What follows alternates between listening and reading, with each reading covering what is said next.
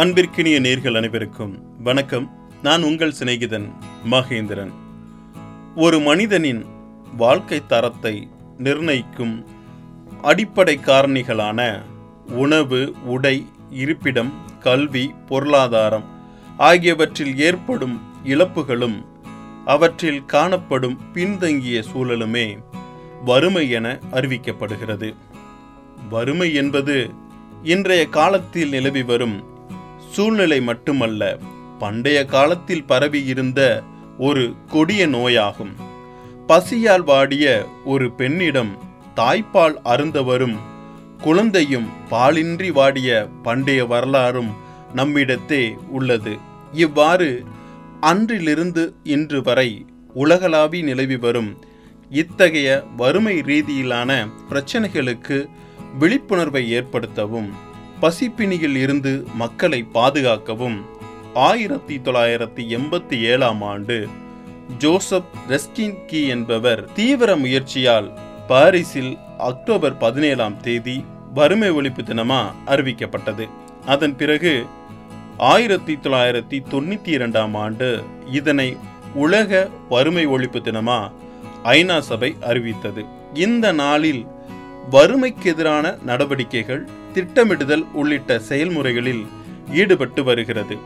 நாளொன்றுக்கு ஒரு மனிதனின் சராசரி வருமானத்தை அடிப்படையாக கொண்டு கணக்கிடப்படும் இந்த முறையின் மூலம் உலகில் வாழும் மூன்றில் ஒரு பங்கு ஏழைகள் இந்தியாவில் வாழ்வதாக கூறப்படுகிறது.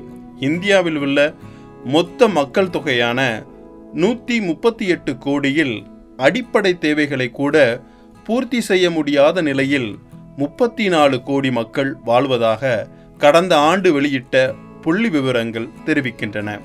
மேலும் வறுமை ஒழிப்பு தொடங்கப்பட்ட காலத்தில் இருந்து குறைந்து கொண்டே வந்த இந்த எண்ணிக்கையானது கடந்த ஆண்டில் ஏழு கோடியாக அதிகரித்து உள்ளது என ஆய்வுகள் கூறுகின்றன. வல்லரசாகும் நோக்கில் நாட்டின் முயற்சிகள் இருந்தாலும் வறுமை கோட்டிற்கு கீழ் வாழும் அடித்தட்டு மக்களின் வாழ்க்கை கேள்விக்குறியாகவே உள்ளது. உணவு உடை இருப்பிடம் கல்வி அறிவு முதலிய அடிப்படை தேவைகளை கூட அவர்கள் நிவர்த்தி செய்ய முடியாமல் தவித்து வருகின்றனர்.